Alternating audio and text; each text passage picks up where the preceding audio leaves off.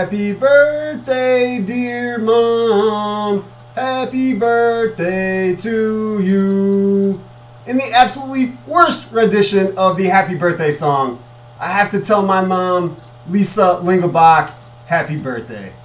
Know she's listening. She listens to every show faithfully, which I really, really appreciate. And I have to tell her happy birthday. She's my mom. I love her. Unfortunately, don't get to see her on her day, but I did talk to her yesterday. Probably gonna talk to her a little bit later tonight and tell her happy birthday again. But now she can hear it on Edge of Your Seat podcast. And this is episode 153. Welcome to the show. Thanks for checking us out. Thanks for listening. As always, much love and appreciation. No doubt. This show, special guest. All of them are special. All of them. All of them. So, of course, we got a special guest, and it is TikTok. Danny TikTok. Met him in college. He's been rapping since 2006, part of the group Prelude to a Million or Prelude to a Million. As we discussed in the conversation, you can say it however you want to. I guess that's the way it goes. Say it however you wish. Great dude, lots in common. I think I found my brother that I never knew I had. Yeah, yeah. I think TikTok is my brother. Relationship formed. Bond happening. but anyway, great conversation, great dude. Man, we could have kept talking forever, but unfortunately we had to stop. We talk about music and sports and everything about everything. Do the plugs real quick. Don't know where you listen to this one, but you can check us out on Spotify, Apple Music, iTunes, and the website for Edge of Your Seat podcast, and that is www.rss.com backslash podcast backslash Edge of Your Seat podcast. Social media, hit us up on Facebook, Edge of Your Seat podcast, and Twitter, Edge of Your Seat P. Got any questions, suggestions, want to be a guest, know somebody that would be a good guest, have a story to tell us, have something you want us to talk about, want to advertise with Edge of Your Seat podcast, shoot an email, Edge of Your Seat podcast at gmail.com. Today is January 19th, again, my mom's birthday. Happy birthday, mom. IHSA Twitter has been going crazy. High school coaches and athletes in the area, their Twitters have been going crazy because things are letting up. The tiers of restrictions for sports and contact are loosening up a little bit, and now they can officially practice, can officially scrimmage, and everything is supposed to start the second week of February.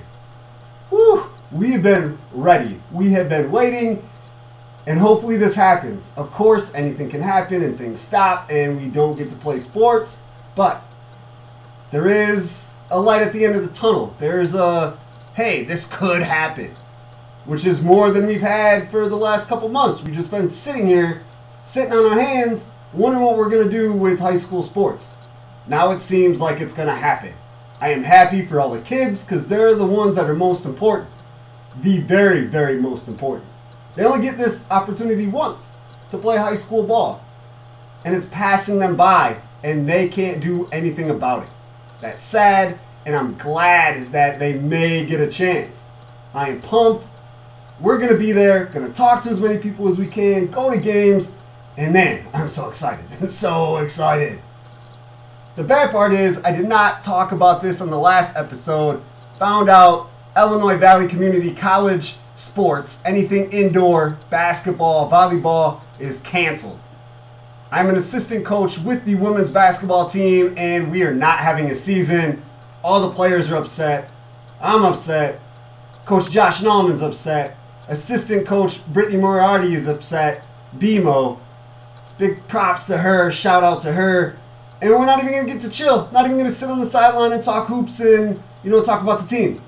It's not going to happen sad, really sad actually. Like, not a lot of things that we've had to look forward to.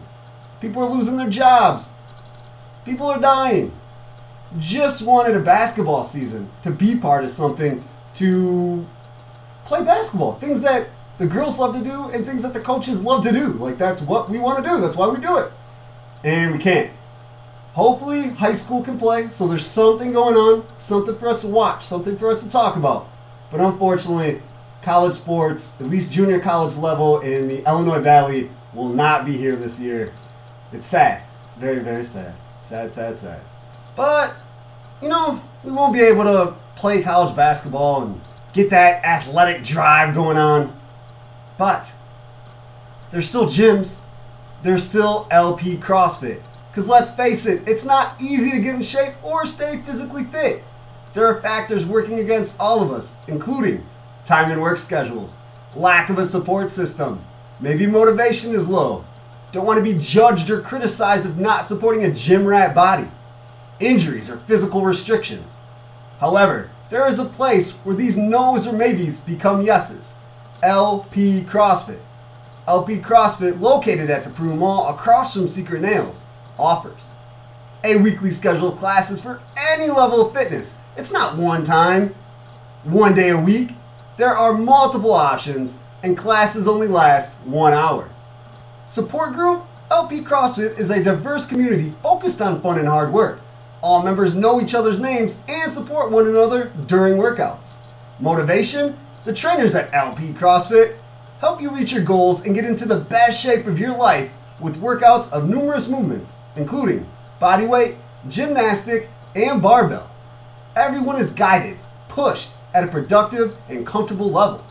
If you're an experienced athlete or getting your first taste of physical fitness, everyone is welcome and viewed as equals. You would go at your own pace. You want to go hard? You're going to be welcomed with a hello, how are you? Go get at it. Maybe you want a more relaxed approach. It's the same welcoming. Hello, how are you? Go get at it. Injuries, mobility restrictions, they are a huge priority at LP CrossFit, as all small group classes are coach led and movements are infinitely scalable for all members. LP CrossFit opens all doors for everyone. Check out LP CrossFit on Facebook or at lpcrossfit.com. Few things we have to jump into before we talk to TikTok. First, the Chicago Bulls got a dub last night against Houston, 125, 120, and it was a lot of fun to watch. The Bulls are not that bad. The young talent is starting to be talent. People are staying on the floor. Wendell Carter Jr. is playing. Lauri Markkanen is playing. They're not hurt. Thank you for playing. the last couple years, it's been okay, we got these young guys, but when are we going to get to see them? Now we are. Now we're seeing what they can do. Are the Bulls world beaters? No, not at all. Are they going to play for a championship? No, not at all. Could they battle for an eighth seed in the Eastern Conference playoffs? Maybe. I could see that. East is kind of weak. Bulls got some talent and are playing as a team lately. They're lots of fun to watch. A lot of fun to watch. They're now six and eight. Houston's now four and eight. Not saying Houston is done. They got probably the better end of the James Harden trade, but I think it's a future deal, not this year type of deal. So we'll see how that plays out. But the Bulls just played better ball. Yes, it's only a five point win, but it was more team oriented. They had seven guys in double digits. Zach LaVine, 33 points, 7 assists, 4 rebounds. Lauri Markkanen, 18.7 rebounds.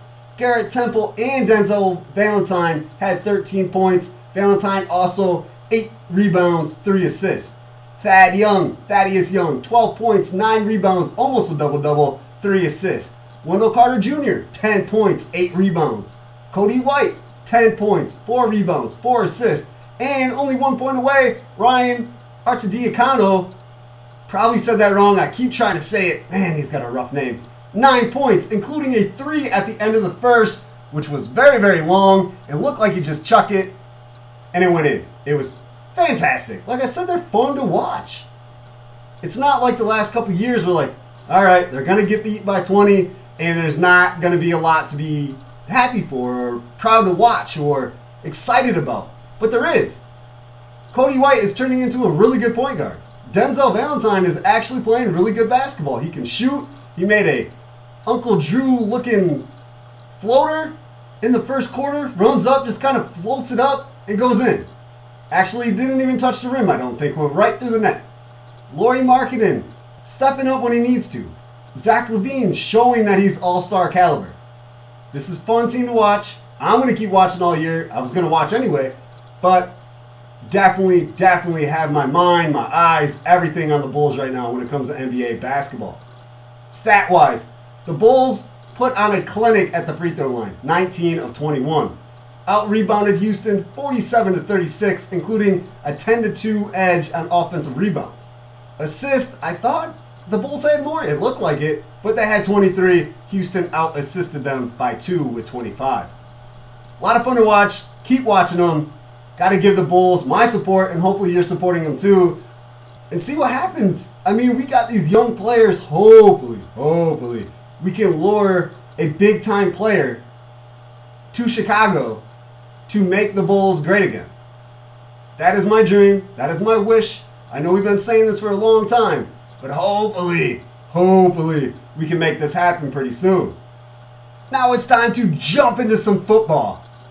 And our football AFC and NFC championship game segment is brought to you by Schimmer Mendota Ford. Schimmer Mendota Ford is a community dealership that is here for you. We broke down Saturday's games on episode 152, which came out on Sunday as the games were about to begin right before them. Then we watched them. Chiefs beat the Browns 22 17. I picked that one correct, but I thought I was going to lose it.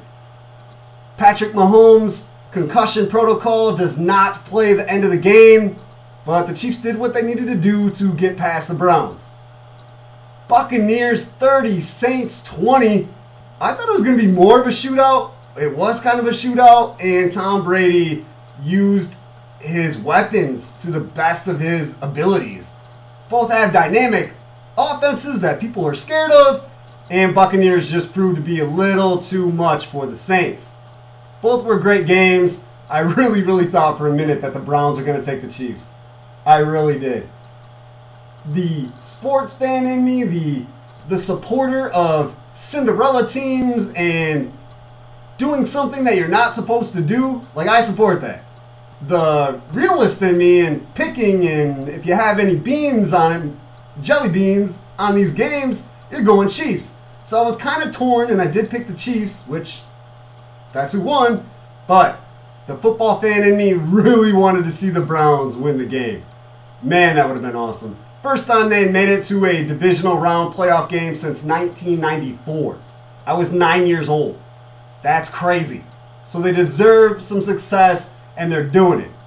Now I'm really, really interested to see what happens with them next year. If they can put some more pieces around and become an even better team.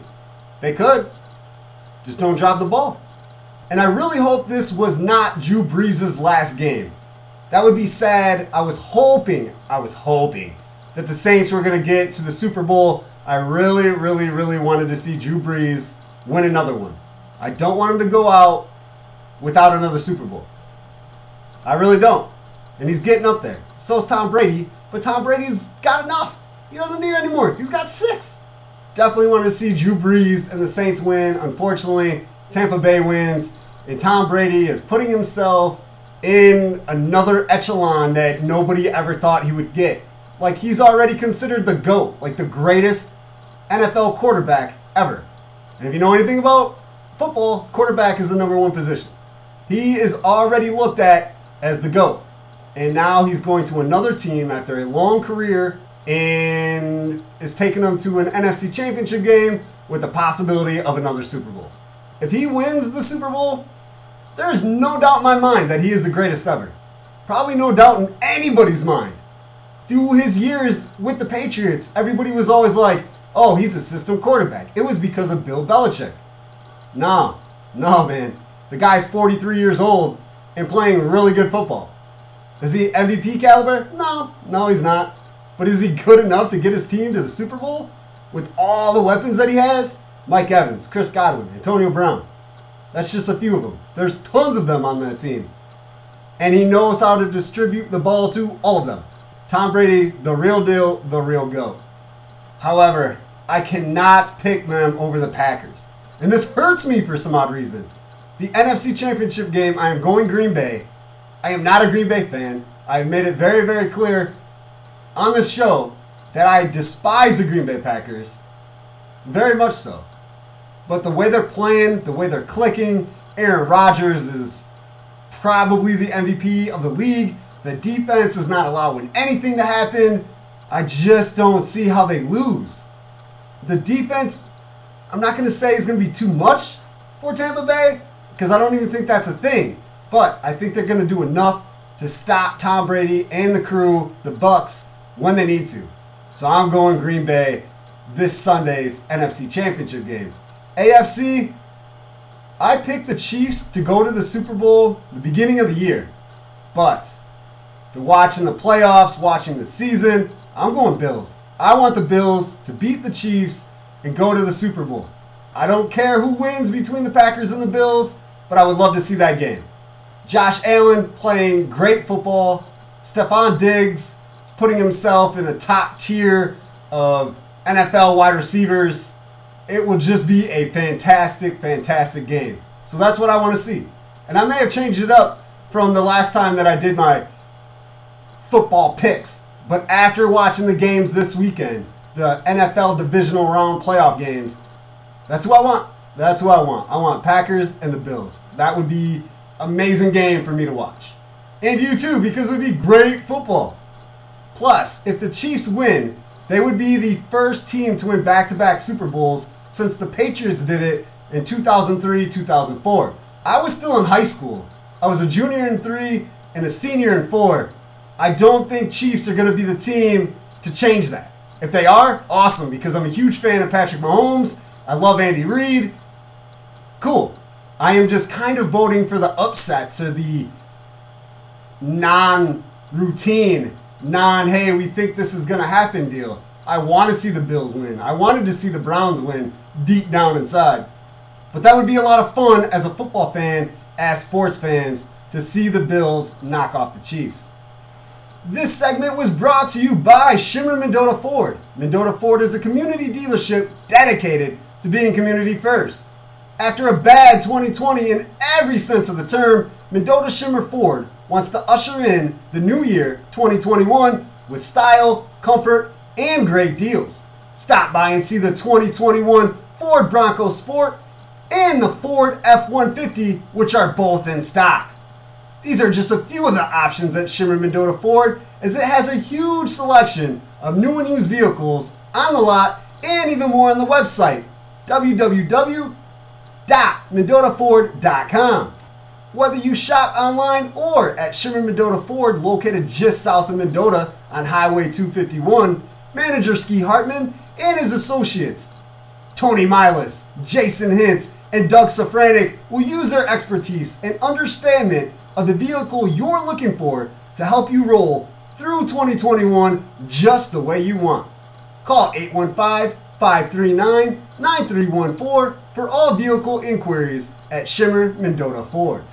Kind of hit you with a random sports, kind of everything breakdown right now. First, I'm going to start with Royal Rumbles. The WWE Royal Rumble is at the end of January, Sunday, the 31st. So I'm trying to go back and watch as many as I can before we get there. Royal Rumble is always a big thing. I'm not even really watching wrestling right now, I'm not keeping up with it, but how do you not watch the Royal Rumble? How do you not watch WrestleMania? You have to. You definitely have to. So I went back and so far I've seen the 1988, 89, 90, and 91 Royal Rumbles. Few takeaways. 88, obviously the first one, was on USA Network, not on a pay per view, and they really didn't know what they were doing, and it's very, very obvious. They tried to put this unique match that Pat Patterson put together, rest in peace, passed away recently. This crazy idea to put a bunch of guys in the ring, we're to do a countdown, have them come out, and let's throw them over the top of the rope and see what happens. Great idea that has obviously stuck around since 1988 and is a huge deal every January if you're a wrestling fan. And even if you're not a wrestling fan, you might still turn on a Royal Rumble. Last year I watched it with a guy that doesn't watch wrestling at all, and he had fun. He was like, hey, this is kind of cool. Not that we're going to sit there and watch wrestling every day together, but the Royal Rumble, special occasion, and it's cool. Why not? In 1988, Jim Duggan wins. Yuck. Yuck, yuck, yuck. Probably the biggest accomplishment of Jim Duggan's career. And he is a Hall of Famer, and he deserves it, but he did not deserve to win the very, very first Royal Rumble. No way. So other many great wrestlers that they could have put it on Junkyard Dog, Harley Race, who they were already calling the king. Why not give him the Royal Rumble? Yes, his career was pretty much over. He had been wrestling at that time since forever, but probably would have went a little different than if they had Jim Duggan win. Jim Duggan wins the Royal Rumble, and that's pretty much all he ever does. Do like Jim Duggan. I respect him. I'm not trying to hate on him, but I just thought a different winner would have been a better plan. And I'm sure you've heard this discussion if you've ever heard anybody talking about 1988 Royal Rumble. How was Jim Duggan the first winner? Insane. 89, Big John Studd, who at that point, again, end of his career, he really couldn't move around. He dies a few years later, leaves the company, I believe, in 1989, doesn't even stick around. So you give him the 1989 Royal Rumble, he doesn't stay around. He passes a few years later, rest in peace. But what does it do for the Royal Rumble, his career, or the company? Nothing really. Just made it a thing, like a another day. It wasn't iconic. It wasn't special. There was some really really cool moments, and in the first four, the way they put storylines together, whether it was with Hulk Hogan and Macho Man, Randy Savage in '89, or Hulk Hogan and Ultimate Warrior in '90. Jake the Snake Roberts and Andre the Giant. Jake the Snake Roberts and Rick Martel. Rick Martel and Tito Santana when they broke up the Strike Force. The tag teams that went at it. Andre and Haku with Demolition and the Heart Foundation and the Nasty Boys and Legion of Doom and the Brainbusters. The way they put storylines together was really, really well done, and I think because I've seen pretty much every Royal Rumble gets better and better as they go. But you're seeing the genius story writing that did happen in wrestling in the late 80s and the 90s, at least the early 90s. Definitely seeing it with these Royal Rumbles. 1991, Hogan wins, running rampant over everybody, throwing out nine, seven people every Royal Rumble, and you know he's the guy.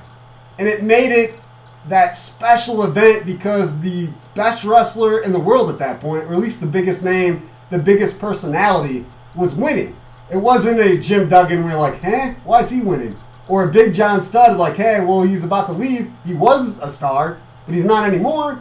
Now you have a star, huge star, that pretty much made wrestling famous. Everybody knows the name Hulk Hogan. You had to have him win at least one. He wins back to back 90 and 91 just like he should. Also, you can see the technology, the way the timers are. Actually, they didn't even have a timer at the first one, they just kind of threw people out. And then now in 91, there's music as they come out. There wasn't music before, they just walked out to the crowd. That was it. Now there's music, there are theme songs playing as they come out. And the exits and the performances are more dramatic and dynamic because they're understanding what this match is and what it could be. Before, like I said, 88, 89, it's like, eh, we're here, cool, eh, whatever. But now, especially 91, and I know it gets even more involved after that, especially 92. We'll talk about that probably the next pod. But you can see the changes and then working at it to make the Royal Rumble a fantastic show. So, we'll keep diving in, keep going through some more as I continue to watch it. Another birthday shout out Betty White turned 99 January 17th. The lady is absolutely hilarious. Everything that she was in, she made me laugh. Golden Girls was one of my favorite shows as a little kid. I know that sounds weird, but she was hilarious. How could you not laugh at Betty White? Happy birthday to Betty White. Hopefully, she's here for many more. Stephen Jackson, I believe it was on his podcast, he is a former NBA player, says that Kyrie Irving bought a house for George Floyd. George Floyd was the African American man that was killed by police officers. Probably saw the video with the police officer having his knee on George Floyd's neck, can't breathe. he passes away. Right now, Kyrie Irving has been thrown in the media, thrown in the public view as just a nuisance, as a crazy man who is a great basketball player but can't get his act together. And I believe that's who he really is. But, but, to have another side and to see him trying to do something good, trying to reach out to people, that shows something. Like he is a human being and not just a troll. Because honestly, he seems like a troll 95% of the time. So if Stephen Jackson is correct and Kyrie Irving really did that, big props to Kyrie Irving for being a real one. Going to baseball, Jon Lester, adios with the Cubs. He is going to the Nationals on a one year deal, joining another former Cub, Kyle Schwarber. Seems like the Nationals and the Cubs do business all the time. Jon Lester is getting up there, been around since 2006. In my mind, is a Hall of Famer. Three World Series, two with the Boston Red Sox, and then, of course, with the Chicago Cubs in 2016. He's won Cy Youngs. He's a beast. Great pitcher. Think he's a little up there, but he's still a rotational pitcher, and the Nationals are putting together a squad that could be really, really dangerous come postseason. Also, former Cubby. I don't really want to put it that way. I wish he wasn't in a way. I, I don't know. Jared Porter was with the Cubs in the office administrative role, was the Mets GM for about a month until he got fired for sending lewd, explicit, really inappropriate text and photos to a female sports journalist who was in the States but working for a foreign outlet and really doesn't know English at a really phenomenal rate. Like there were some things that I seen on the ESPN clip where she really didn't speak that great English. And Porter is sending photos of his junk and trying to get with her. Inappropriate, deserves to be fired. Nobody should be doing things like that. The woman asked you to stop, to quit, and he didn't leave her alone. That's all I really got to say about that. Probably deserved to be fired. I know his baseball career is probably over, but I think you got to think about those things before you're doing them. When you're younger, you're not in a role like that. I mean, it happens. We're all crazy, right? All of us are crazy. But you get in roles like that, and you're a huge public figure, making a lot of money, doing what you love. Everybody's saying that you're destined to be great in the MLB, you're going to be a GM, then you get the job, and then you squander it in a month because you were sending these photos and text to somebody that didn't want you to. Not a good move. And now dealing with the consequences. While we're talking about firing and probably a case, he's probably going to catch a case for this. Jared Porter's probably going to go to court or plead bargain or something. Conor McGregor, UFC's Conor McGregor, facing a multi million dollar lawsuit for personal injuries. In Dublin, 2018, a woman is accusing Conor of assault and rape in the capital of Ireland, Dublin assault and rape. Ooh, those are huge charges. She is looking for 1.79 million to 2.13 million. Those are the two numbers that are being thrown up that that's what she's kind of seeking. Said that he had picked her up, put her in a headlock, and was kind of torturing her and then raped her as she was telling him no and leave me alone. Men, never, never, never, never, never do things like that. Don't put your hands on a woman. What does that make you? That doesn't make you a man, not by any means. Not a man by any means. I hope this isn't true. It's probably going to be a plea bargain. They're not going to go to court, probably. Conor's just going to pay her what she wants. Hope this isn't true, but it could be. And now there's going to be the stigma okay, now he's a woman beater and a rapist.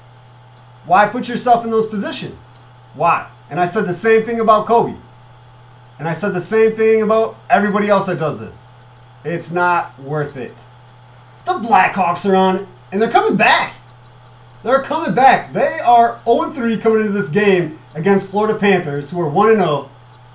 They were down 2 0 at one point. Then it was 2 1. Then it was 3 2 with 5 minutes left in the second. Now, 13 27 remaining in the third and final period. The Blackhawks have a 4 3 lead. Let's go. Let's get this first dub. Need this W bad. Dominik Kubalik scored the first two Chicago goals with Duncan Keith and Lucas Wallmark with the assist. And then Patrick Kane and Philipp Kurashev have scored the last two goals. Let's keep it going. Let's hold them off. We got a 4 3 lead. Let's get this done. Nobody wants a goose egg going four games into a new season.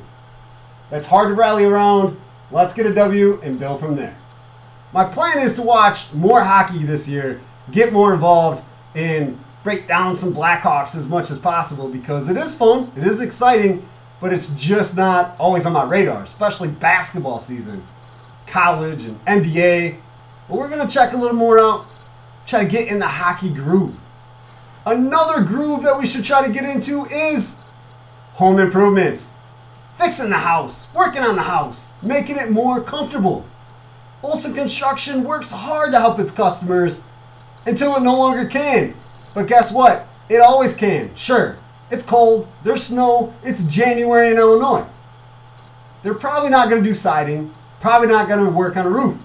But there's plenty of projects of a home inside that Olson Construction can take care of. Brothers Keith Milas and Tommy Olson will use their more than 10 years of experience to take care of your home renovations from start to finish with your thoughts and opinions taken with every step of the journey. The licensed and insured family owned and operated company prides itself in offering family prices with family honesty on any job. Whether it be roofing, siding, windows, doors, stairs, deck designs, floors and tiling, garage additions, room additions, or full remodels. For a free estimate, call Olson Construction at 815 910 5982. Check out the Olson Construction LLC page on Facebook or send an email to olsonconstruction19 at gmail.com. Well, happy birthday, Mom. I love you very, very much. We got to get to TikTok. Got to get to TikTok. Rapper from Dwight, Illinois, went to SIU in Carbondale, doing his thing, works at a paper, raps, does it all. We will be back a lot this week. That is the plan. Gonna be doing tons of shows. I have talked to a lot of people and had some great, great conversations. So until then, peace.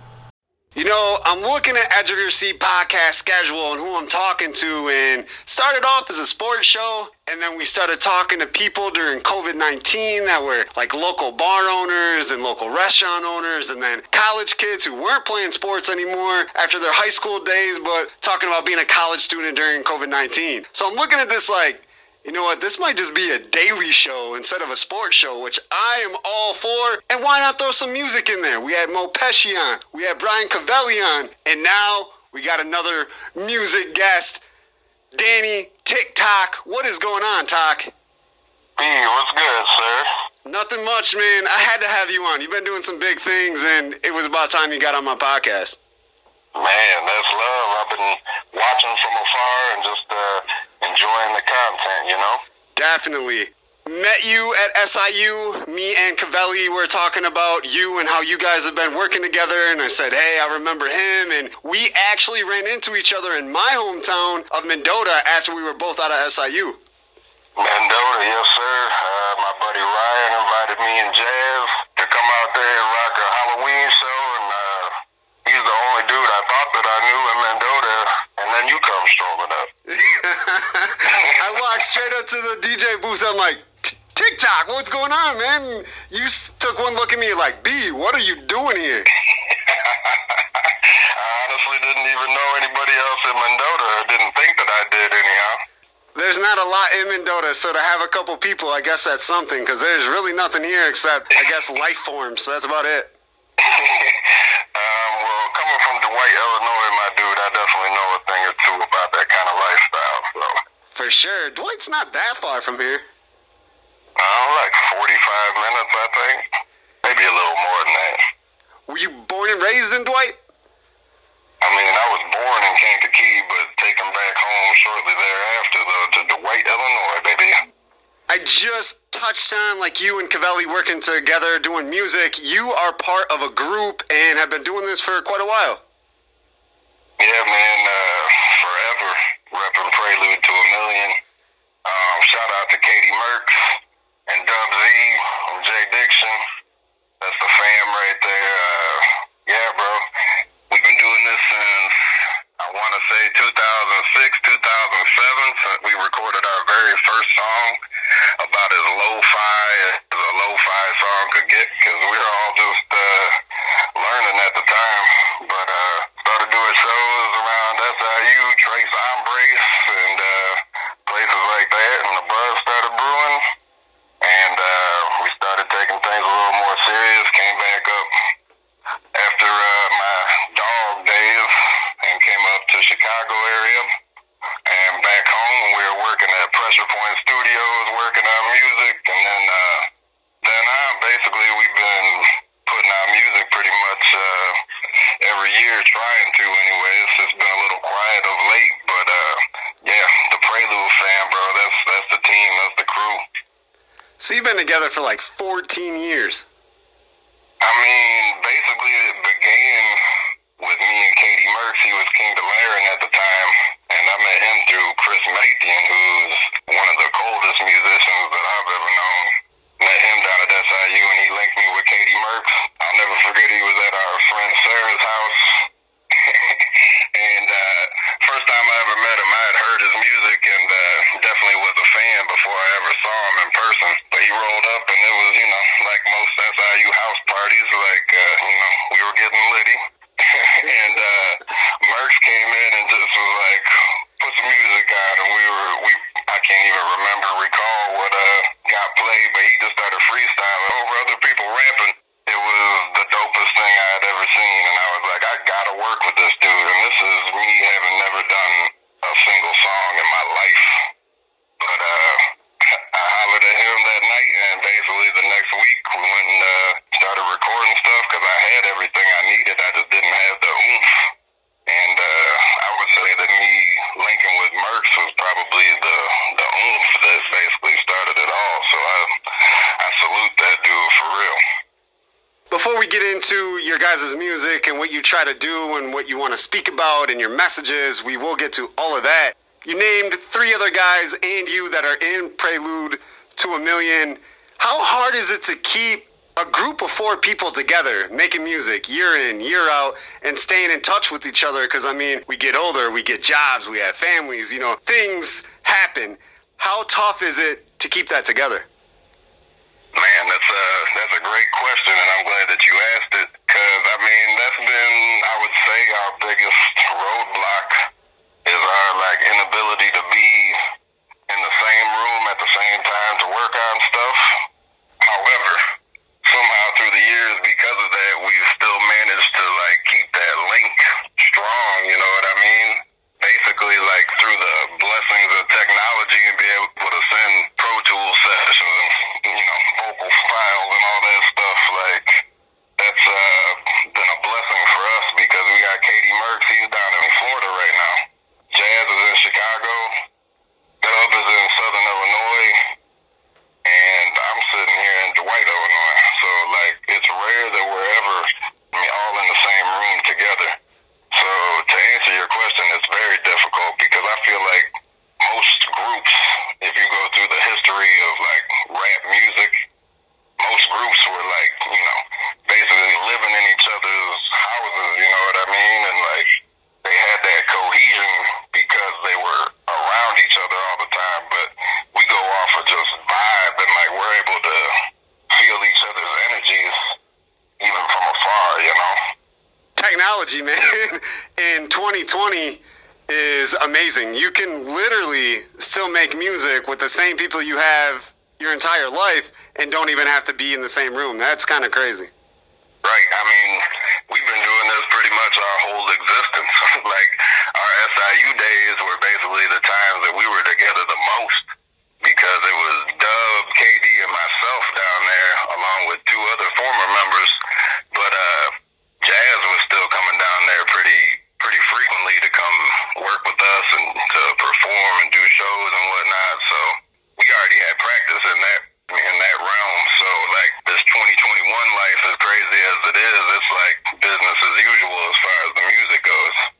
think I may have said 2020, but I meant 2021.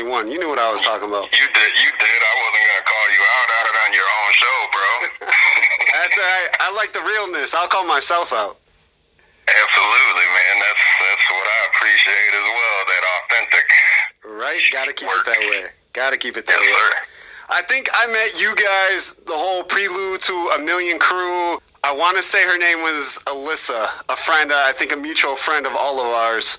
And I, I think so. Alyssa Miller, maybe. yes, that's her name. That's how I met all of you guys. We were all chilling in the same spot, and I didn't know any of you before then, but that's how I met you guys. And I think I got like a mixtape or something that you guys were working on at the time. Alyssa gave it to me, and I still have it. I found it in my CD case like a week ago.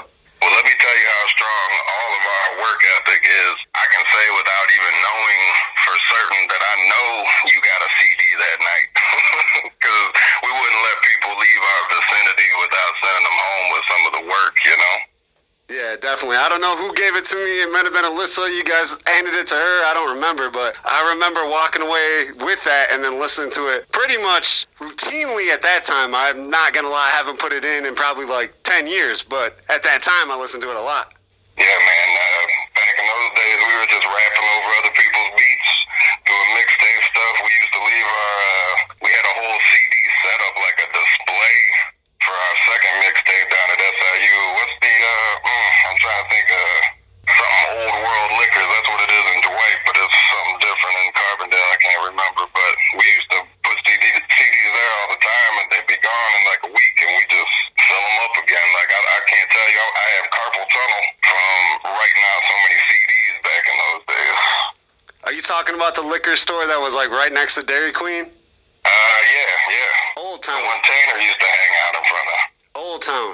Old Town, yep. I knew it was old something. I couldn't remember. Yeah, Old Town Liquor Store. Yep. Yep, that's exactly right. All right, let's get back into the music. I mean, how many mixtapes or CDs or projects have you guys put out? Man, we put out a lot. Um, our first three mixtapes were kind of like what set the tone, anyways, for what Prelude to a Million was gonna be. And then uh, we put out in 2009 our first like official project, but it still had like mixtape tracks on it that was real people, real music, real talk. And then we put out four different strength tapes, volumes one through four, and then we did full strength and we've done a few uh, singles here and there, but since 2013 we haven't put out like an actual studio project, which is uh, sad to say, but I'm happy to say that that's going to change in 2021. So Uh oh. Does this mean we're working on something? uh, we've been working on something. Like I said, it's been since 2013. We got so much material right now. A lot of it needs to be mixed and you know put the final touches on it and whatnot. But um, we're sitting on probably like a good 15 tracks. I think are gonna impress some people, and we plan on putting them out in these little strength packs. It's gonna be like two, three songs every month or every every so often, anyways. Yeah, we're excited, man. It's been a long time coming. For sure. And I just noticed we're about 11, 12 minutes into this conversation and have not even dropped the word rap or rapper or hip hop or MC or none of that, but that's what you guys do. That's our love. That's our passion. We're trying to make it, uh, make it our life, man. Trying to live comfortably off of it. Like that's been the the aim since day one, man. Is just to try to make a life off of this. And as long as people continue to keep rocking with it, and we stay seeing people listening, then uh, we're gonna continue to do it. That probably makes it a good reason to have you guys in four different locales, though. That means you got four people word of mouth all over the United States. Absolutely. And uh, the idea with Prelude to a Million, a lot of people think it's money, like that we're talking Prelude to a million dollars, but the idea originally was just get a, a million like-minded folks to, you know, support this one thing, to be a part of this entity. And, uh, you know, we, we work on that every single day. We have since the beginning, you know, we're the core, but we consider our listeners, our supporters, our fans, you know, like that's, that's family right there. With a group of four people, I mean, there's different styles for each rapper, for each MC, and there's different, you know, flows and how you go about things. What is your guys' strategy? How do you guys go about it? I mean, are you like a tribe called Quest? Are you like a smaller group of Wu Tang? Are you like a Bone Thugs-n-Harmony? What is your style? Man, I've heard you bring up Bone a few times just listening to old pods, and uh, I don't know if you know this, but I'm a huge Bone Thugs fan. That's what I, I grew up on, man. I love some Bone Thugs-n-Harmony. I did too. Crossroads was one of the first hip hop songs I heard right after, you know, a couple Pac songs and, uh, you know, Master P back in the day. Warren G, Regulators. Regulators was probably the first that I ever heard. Mount up. Mount up. Regulators! I love it, man. Uh, my bone, my first bone experience was uh, Thuggish Ruggish Bone. I say that in one of my songs on my solo project. I say, what if back in 1994 I never would have heard Thuggish Ruggish Bone on the radio? And uh, for real, that's like what set it off for me. It was a cassette tape, bro. Creeping on a come up. I have that too. That's what's up. Yeah, I got uh, so much bone paraphernalia, man. It's it's ridiculous. I'm definitely a fanboy for sure.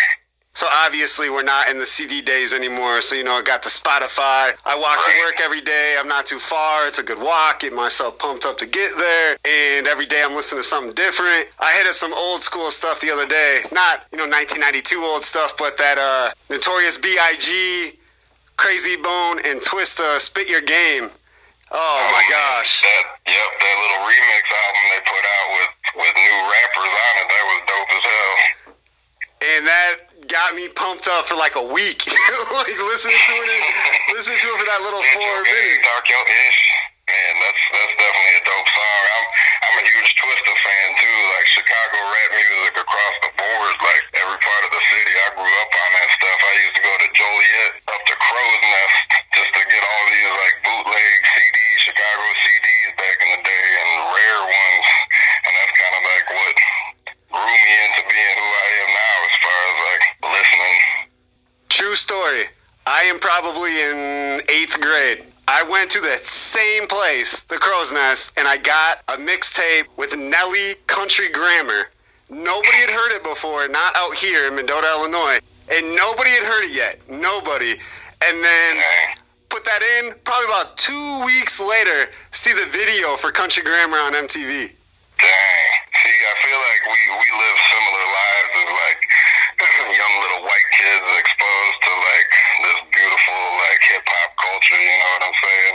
Being from the Midwest and whatnot, it sounds like we got some similar tastes as far as that goes. Cause uh, admittedly, I was a Nelly fan too. I heard Country Grammar and I lost it, man. That's that was a dope song. Yeah. Again, walking to work, I'll listen to that whole CD. Oh man, that CD, Country Grand. Oh my gosh, the whole thing is craziness. You got the Saint Lunatics album that they came out with. Was just gonna say, like Murphy Lee popped off from that group. Like they were actually a, a slick little uh, little group, man. Yeah, who was the taller big guy? Uh, They had Ali and Murphy Lee it was Ali. That's what I was talking about. and the guy with the mask. Maybe that was I don't know. I, I admit I don't know my Saint Lunatics that well anymore.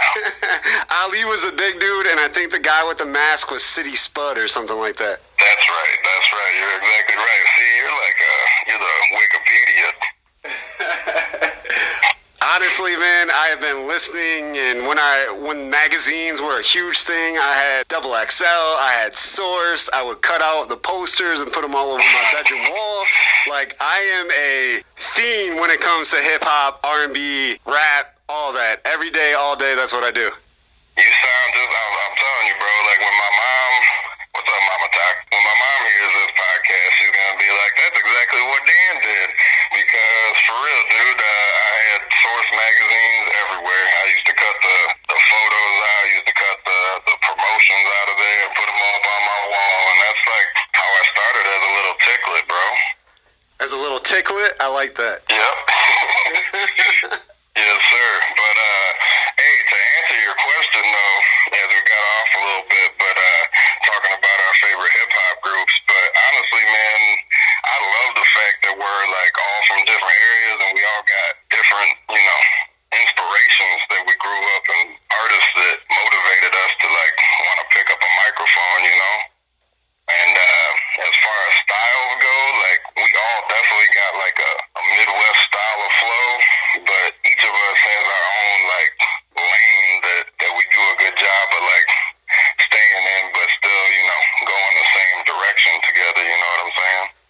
sure. And the mixtape that I heard, and again, we're talking 2000. Back in the day. Yeah, way back in the day. We're gonna say like 2006 or seven ish, somewhere around there.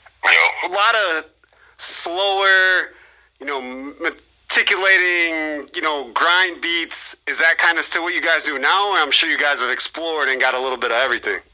I mean, when it when it comes to all of our beat selections too, like we joke about how not joke, but like jurisdiction. Our girl Jazz, what up, Jay? She like has found a groove with the more like laid back, lo-fi kind of like Ninth Wonder style type of production. You know what I mean? But uh, we like to get her to come on like the harder tracks and just go nuts because she she does just that whenever she gets on the mic. It really doesn't matter. Like I, I say, like with this new stuff, we're releasing it with project's gonna be with a different producer. So people are gonna kind of hear us over like different styles of production with each release that we put out. So I'm kind of excited to, you know, showcase our stuff in that way while still giving some light and love to our producer buddies. Cause uh, yeah, people like Coco, they're a huge part of our process. I was gonna say, I know you got some Coco Cavelli on there. Man, right now we got four four tracks that were produced by Coco. Two of them are out already. But uh, the Coco pack is going to be the first one we and we're putting that out here sometime before the end of January. I'm excited for you guys. I know you guys are good at what you do. Like I said, at that one CD that I got a million years ago, I listened We to that. get you some new music. Was just gonna say, I've I've heard a couple tracks here and there. Like we're friends on Facebook and stuff like that. I I see tracks and have listened to them, but I'm just saying in terms of like a CD, a bunch of music in one spot. It's been quite a long time, but I already knew then that you guys were really really talented, and I enjoyed what you did. Man, well, uh, that's greatly appreciated, and uh, we're going to continue to keep doing this as long as people keep giving us great compliments like that and whatnot. But uh, I'm just saying, man, this is what we all love to do. feel like I speak for the whole fam when it comes to like this kind of being our calling, like whether it's our full time job, you know, right now or not, which it isn't for many of us, admittedly. But uh, this is what we love to do, and we're going to continue to do it in the hopes that you know it, it jumps off with enough people, a, a prelude to a million people, you know, and uh, we make it happen. I'm gonna be behind supporting, especially if I get some new music. No doubt. I'll uh yeah. I need to send you these uh these mixes we got for this Coco stuff because I know your intro and outro is the Coco beat, yes, sir. and that's one he tried to get us to spit on many moons ago. He gets mad like because I don't know. I feel like producers a lot of times they they don't like artists picking certain beats because it's like not the ones they would have picked. right.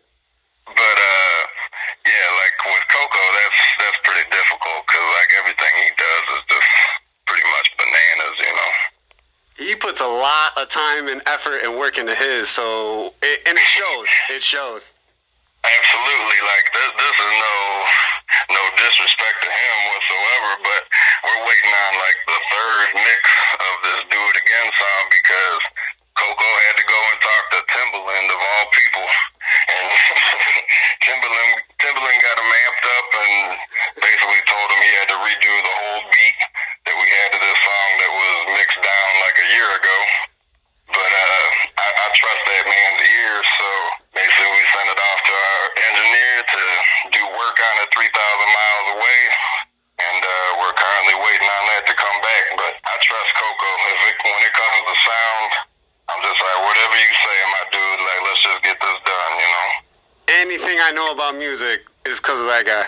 Man, and he's taught me so much just from like working with him because I didn't even know Coco until like my last couple months down in Carbondale, which is the craziest part because then we were up at the studio in Chicago like a couple months after I returned home, and here Cavelli shows up uh, randomly, and Dub had invited him, and I was like, I remember this dude, and uh, he gave me a beat CD, and he's like, check this out, man, and he was in there vibing, and we messed up and didn't even have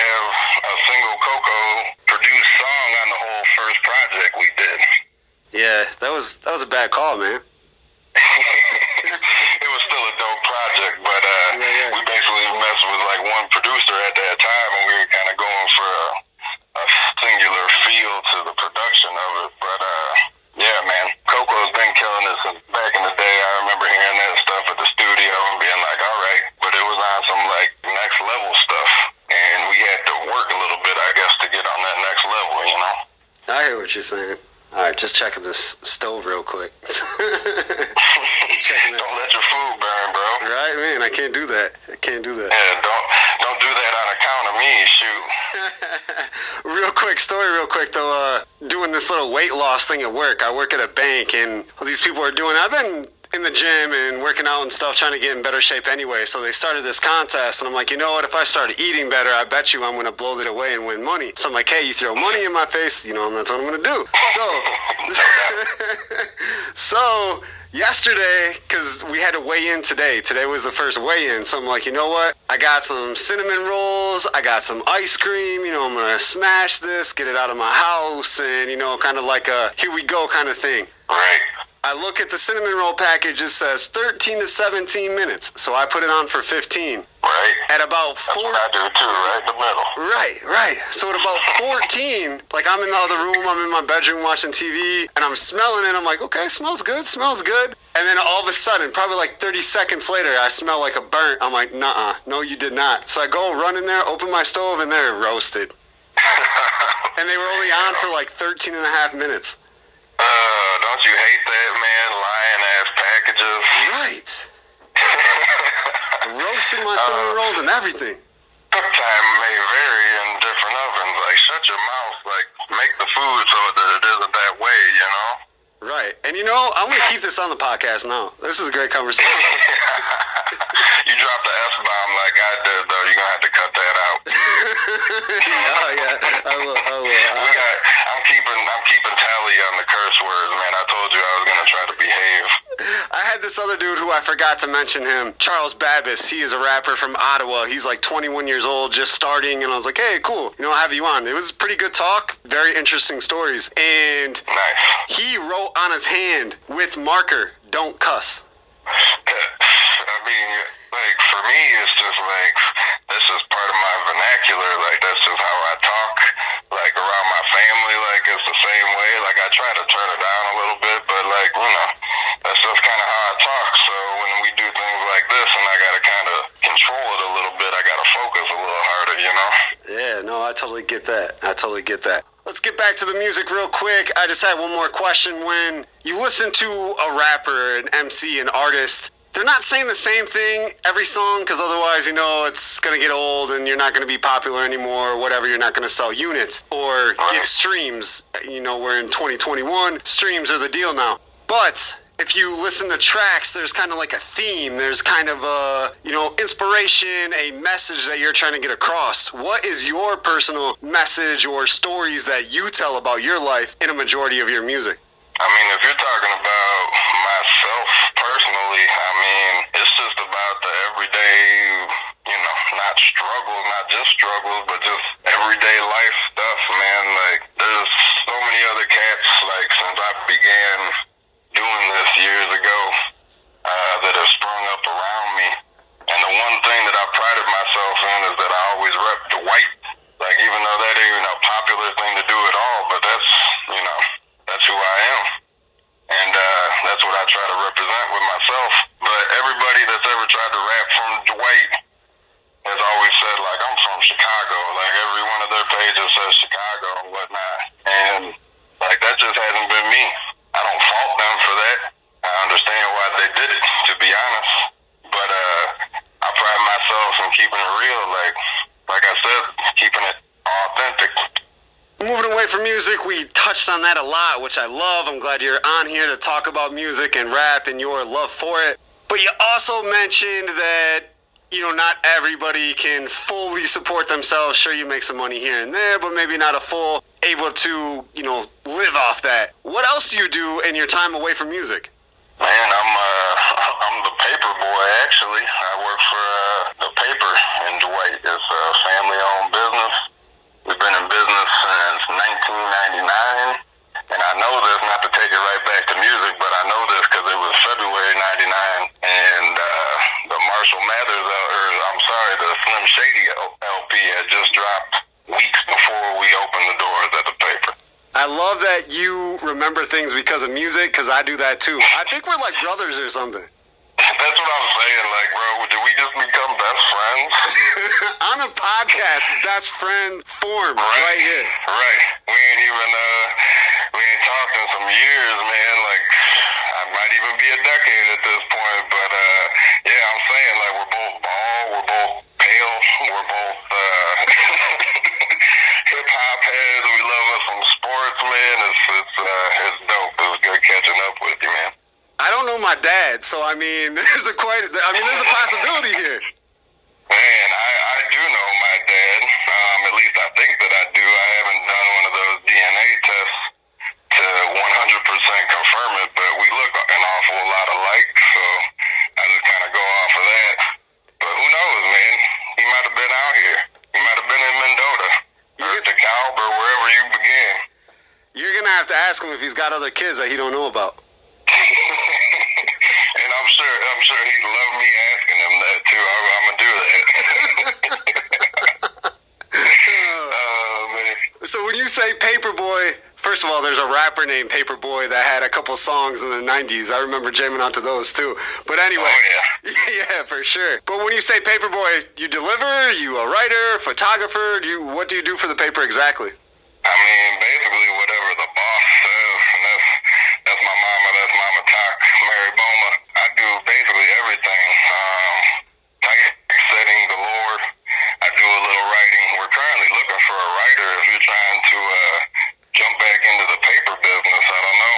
Um, we need a writer right now to cover these upcoming elections. So uh, you know, consider that as we continue this conversation.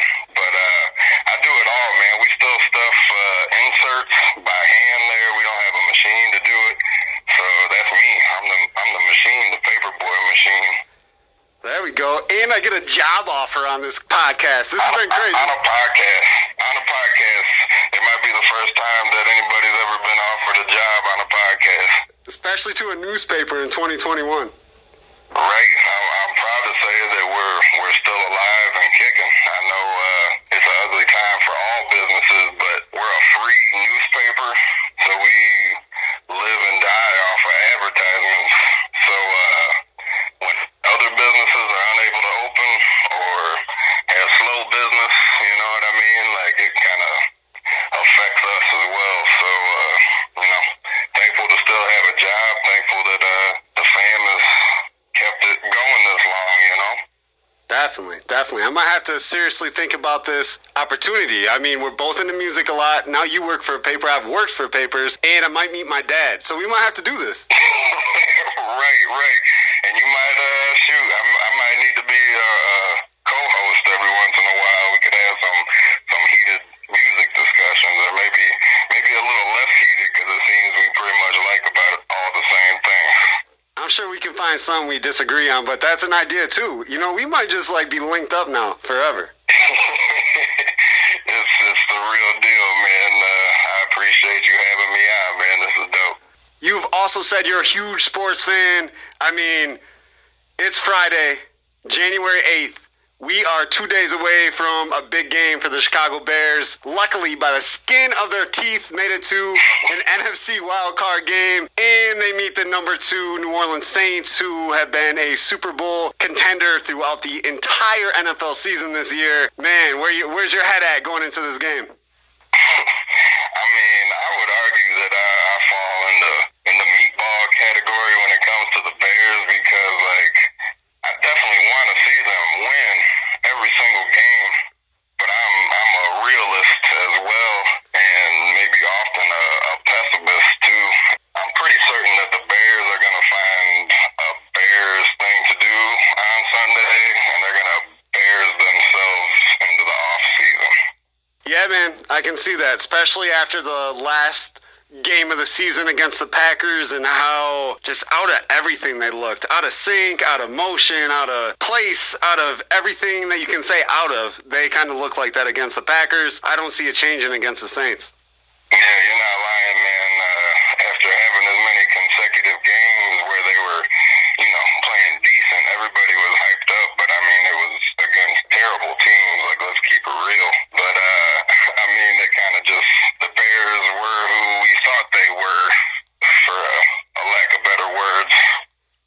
crazy thing because I've heard people talk and be like, oh, you know, the Bears didn't meet expectations. Or I've heard a couple people say they were above expectations. Honestly, this is exactly what I thought was going to happen. I looked at the schedule, I saw the bad teams. I'm like, they should be able to beat all them. And they did, whether it was luck or not, but they beat them. They were supposed to lose to the Colts, even though nobody thought in their mind, oh my God, the Colts are such a great team, but they were a better team than the Bears. The only upset in my mind was against the Tampa Bay Buccaneers. Other than that, the season kind of fell exactly how I thought it would. Absolutely. They were a middle of the road team from the jump. I wasn't fooled by the Foles move. Like, knew that was just going to be, you know, a mess behind center. Been ugly for some years, and a, a good defense has kind of covered that up. But um, that ain't really happening this season. It's pretty much expected when you had a Super Bowl caliber defense and the offense could only score like, you know, eight touchdown a game. Like, eventually that's going to wear down a defense. And uh, I feel like that's what we're seeing here in 2020, 2021 is that, you know, these guys are finally just like beat up. They went out there and busted their humps for several years, Khalil Mack and all them, man. Um, and I think it's just the timing continues to be very Bearsy, and it's it's likely going to lead to an L on Sunday. I like that term that you have either just made up or it's the first time I heard it, but you're just like they're Bearsy. They're doing Bears things. We're gonna call it Bearsy. I like it. I'll be honest, I, I stole that from Dan Bernstein on 670 The Score. Not plagiarizing, so. I have heard him say that though. Now that you say that, I'm like, oh yeah, yeah, he's right, he's right. Also, being Chicago area, Dwight, you gotta love some other Chicago teams. When it comes to baseball, Cubs or Sox. So in 2016, you were probably crying when they won the World Series. I was indeed, man. Uh, I ran pretty much the second it happened. I ran to my buddy uh, Kahuna's house. Rest in peace, Jerry Byer, man. I ran to his house and uh, gave him a big old hug back when you could still hug people. And uh, we all shared a very uh, sappy but manly cry over the Cubs. It was beautiful. Question is, are you crying in 2021 as you see that team that people thought were going to be World Series contenders year in and year out didn't pan out that way? Now some of that team, some of those pieces are starting to fall by the wayside, start to chip away. Yu Darvish gets traded for some prospects. Kyle Schwarber gone. Seeing some of those pieces fall, are you starting to cry now? Maybe things are changing. Um, I'm definitely not gonna cry because I've been a long, long, lifelong Cubs fan. We've been through this. Like I'm 35 years old. Like I know how this heartbreak goes. I'm thankful for 2016, but uh, the truth of the matter is that all those cats, like they haven't been able to uh, produce like they did all together back in that amazing season, man. And it took like Schwarber coming off the disabled list in the in the playoffs to actually like I feel get him over the hump. And like I would have kept that guy a Cub for life personally. So I, I definitely don't agree with all these moves, especially because I feel like it's just like a it's a money grab, man. Um, so it's just frustrating to see like the window close a little sooner than I think we all expected it to. And simultaneously, as a Cubs lover and a Sox loather, they're over there like building a, a great team, kind of like we were doing back in like 14, 15, you know. So I sadly look to see the Sox probably uh, make noise before the Cubs do again. And we found something we disagree on. I am more than a Sox fan than a Cubs fan. I respect the Cubs, but I am definitely a White Sox supporter more. And I am pumped up about Tim Anderson, Jose Abreu, uh, Lu- Luis Giolito, and I am trying to say everybody's name at the same time because that's how pumped up I am about this team. Yeah, it's to be exciting for, for the people rocking on the South Side, man. Uh, I'm not going to be paying that much attention, but I, I do know that they're going to be causing some damage. And now they don't have uh, Lindor to deal with, right? Yeah, he's gone. He got traded. Yep. So, uh, yeah, a lot of these teams, it seems, are trying to uh, get some money and some no-name people. But uh, there's also teams like San Diego and the Sox that are kind of, I think, trying to go all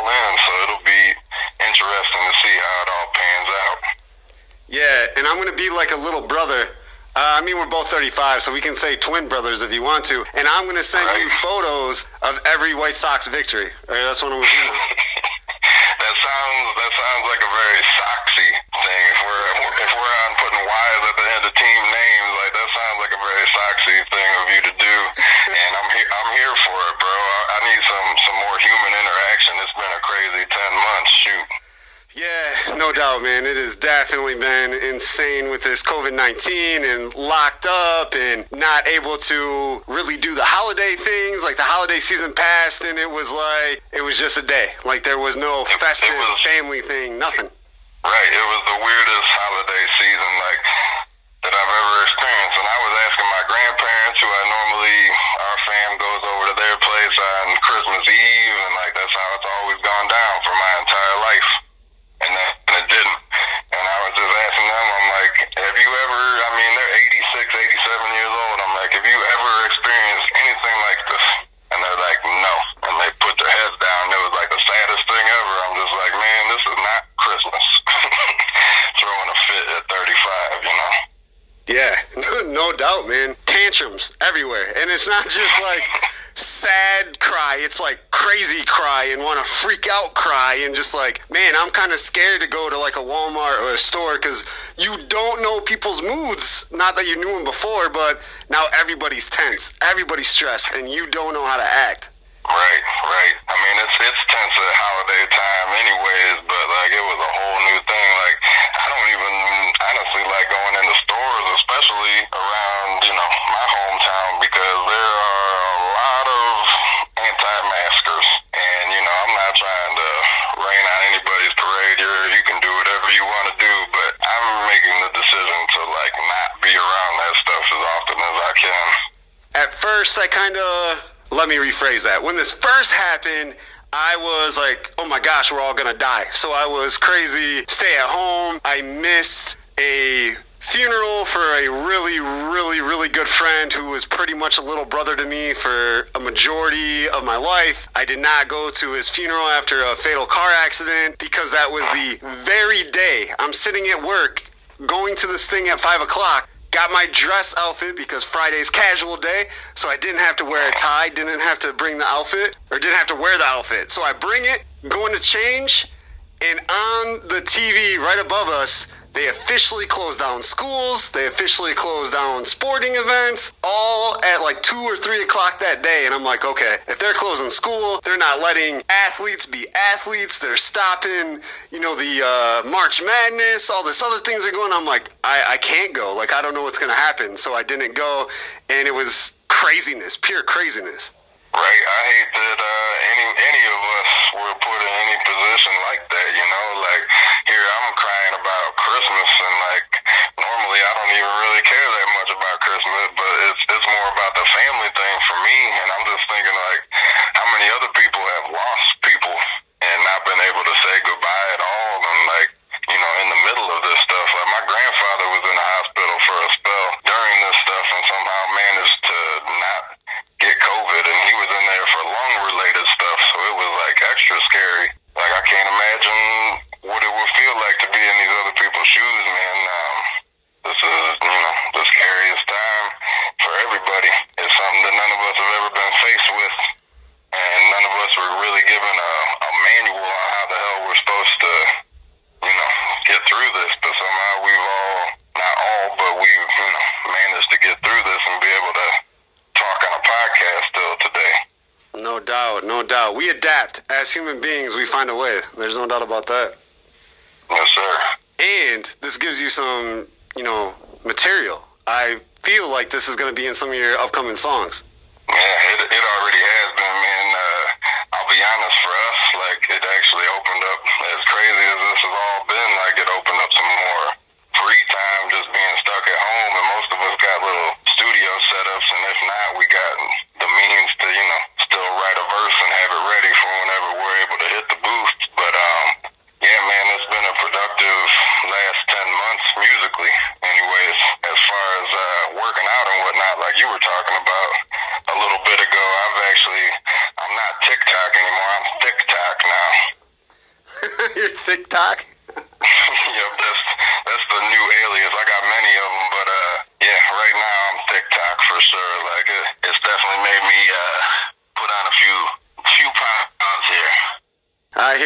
I hear. Even though I've been working out, unfortunately, other things have caused me not to look as slim as I'd like. I'm smaller than I was in the past, but you know, it happens. It happens. Man, absolutely. I do like I fluctuate about every three, four years. It's like I'll get up to a, a certain weight and then I look at myself. I'm like, nah, bro. And then uh, three, four years later, I'm like super skinny, and people are telling me like, nah, you need to put on some weight. And I'm just like, give it time. Like three, four years, I'll be fat again. And sure enough, here we are. it's that rotation. Now it's that rotation. Before we hop a game, we're going to do a top five. But before we get to the top five, where is some places that listeners can go and listen to you? Listen to Prelude to a Million. What are some links, some spots to check out the music? Well, before I, I shoot the links at everybody, um, I, I, I got to say that I like the way that you say prelude. Like I say prelude, you say prelude. But the beautiful thing about the name is that you can say it either way. Like you can Google it right now if you don't believe me. Podcasters, podcast listeners, you can say it both ways because I've heard people uh, try to correct me, and I'm like, nah, that's that's us. I know how to say it. Okay, it, to jump into the links, um, basically we're on every everything you listen to, Spotify, Tidal, all that stuff. But if you want to really support, you can go to Prelude to a Million bandcamp.com and uh, shout out Bandcamp.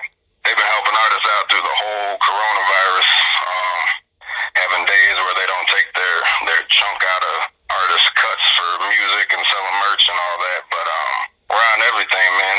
Whatever you listen.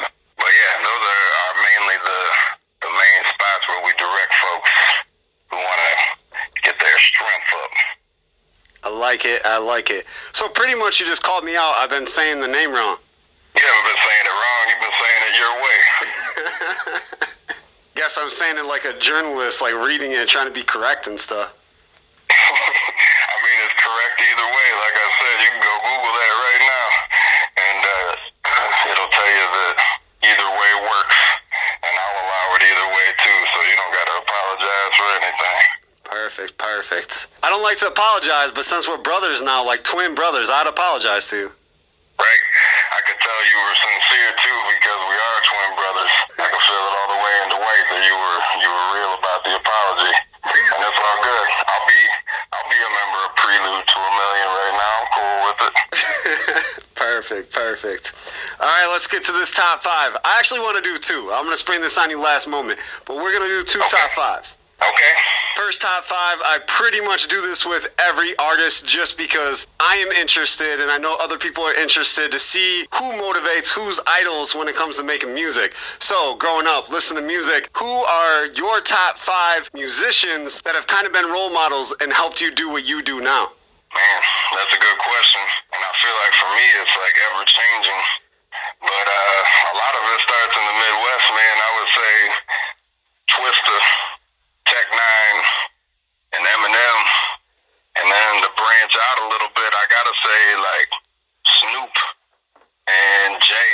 That would be my top five. Okay. Obviously, being a white rapper, white MC, how many times have you heard this the Slim Shady Eminem comparisons, or like, oh, you just want to be Eminem? Right, right. Um, a few times, but uh, I get more Bubba Sparxxx references, and I'm cool with that because I'm a I'm a rural boy, you know, kind of country, and uh, I, I always like Bubba Sparxxx, and he worked with Timbo, so like I think it's also because I'm kind of chubby too. But um, uh, I get I get white rapper comparisons all the time, man. I see Sparxxx though. You even kind of talk like him. Got that little draw.